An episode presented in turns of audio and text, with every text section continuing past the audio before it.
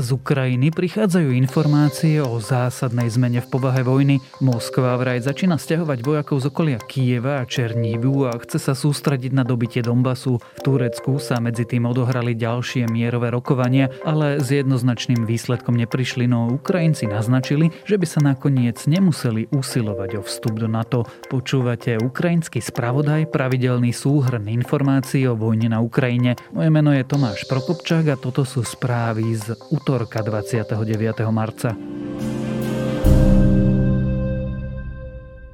Ruské jednotky sa podľa námestníka ministerstva obrany Alexandra Fomina stiahujú z Kieva a Černihivu, kde obmedzia vojenské akcie. Ruský nepriateľ nesplnil cieľ svojej útočnej operácie, reagoval na postup Rusov ukrajinský generálny štáb. Ruská armáda má podľa Ukrajiny problémy s posilnením a s rotáciou nových vojakov a nie je schopná poskladať ani jednu prápornú taktickú skupinu. Z opačnou informáciou prišiel v útorok ruský minister obrany Sergej Šojgu, podľa ktorého sa výrazne znížil bojový potenciál Ukrajiny, vďaka čomu sa už ruské jednotky môžu sústrediť na dosiahnutie hlavného cieľu, ktorým je Donbass.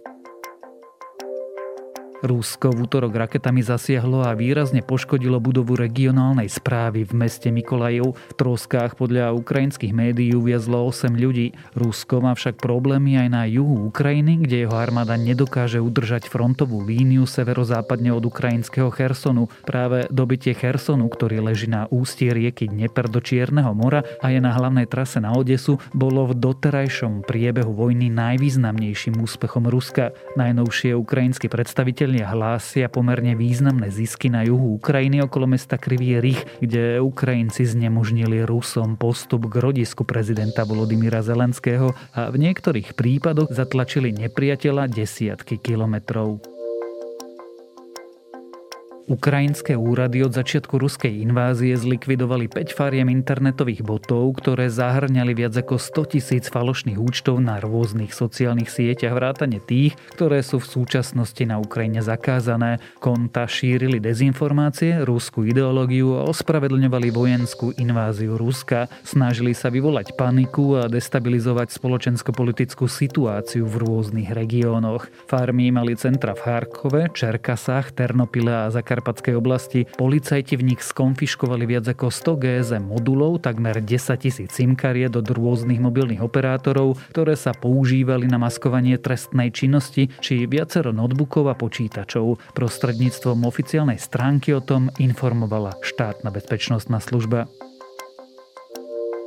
Nadchádzajúce stretnutie ministrov obrany krajín Vyšegradskej štvorky sa neuskutoční, ako píše web Euroaktiv.com Polsko a Česko podľa predbežných informácií Slovenského ministerstva obrany účasť odriekli pre slabú podporu Maďarska Ukrajine. Stretnutie, ktoré zorganizovalo Maďarsko, sa malo konať 30. a 31. marca. Maďarsko sa na rozdiel od ostatných krajín V4 odmieta zúčastňovať na posielanie vojenskej pomoci Ukrajine. Poľský minister obrany zrušil svoju účasť na stretnutí pre maďarskú rétoriku o ruskej invázii na Ukrajinu. Svoju účasť ešte v piatok odvolala aj česká ministerka obrany Jana Černochová. Na mierovom rokovaní v Istambule sa diskutovalo o systéme zárok bezpečnosti, ktorý by zahrňal opatrenia ako napríklad absencia cudzích vojenských základní na jej území, uviedli ukrajinskí vyjednávači. Krajiny ako Turecko, Poľsko a Kanada sa v tomto procese považujú za garantov. Ukrajina by súhlasila s neutrálnym štatútom, ak budú jej návrhy schválené, avšak referendum by sa pravdepodobne konalo o akýchkoľvek ruských podmienkach. Ruská delegácia označila rozhovory za konštruktívne a o výsledkoch bude informovať Vladimíra Putina. Predseda slovenského parlamentu Boris Kolár vyhlásil, že môžeme poďakovať Ukrajine, že bojuje aj za nás a je našou morálnou povinnosťou jej pomáhať naďalej humanitárne a vojenskými spôsobilosťami. Toto nie je vojna medzi Ruskom a Ukrajinou, ale vojna o civilizovaný svet a o to, či budeme žiť v miery a či jeden silný rozhodne, že vás zrušíme. My sme druhý na rade hneď po Ukrajine, povedal Kolár. Vyhlásil to na stretnutí s poslankyňami Verchovnej rady Ukrajiny, starost starostom mesta Melitopol Ivanom Fedorovom a ukrajinským veľvyslancom na Slovensku Júriom Muškom.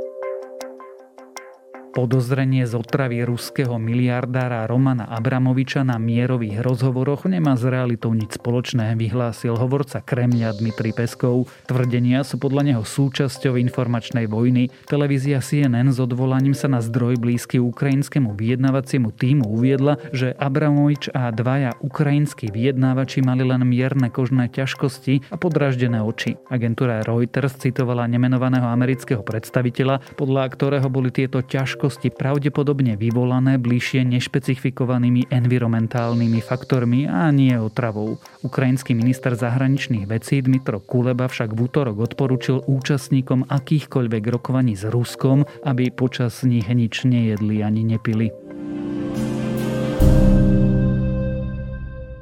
Moje meno je Tomáš Prokopčák a text napísal Matúš Krčmárik. Ďalšie správy nájdete na webe Deníka Sme alebo v aplikácii Deníka Sme.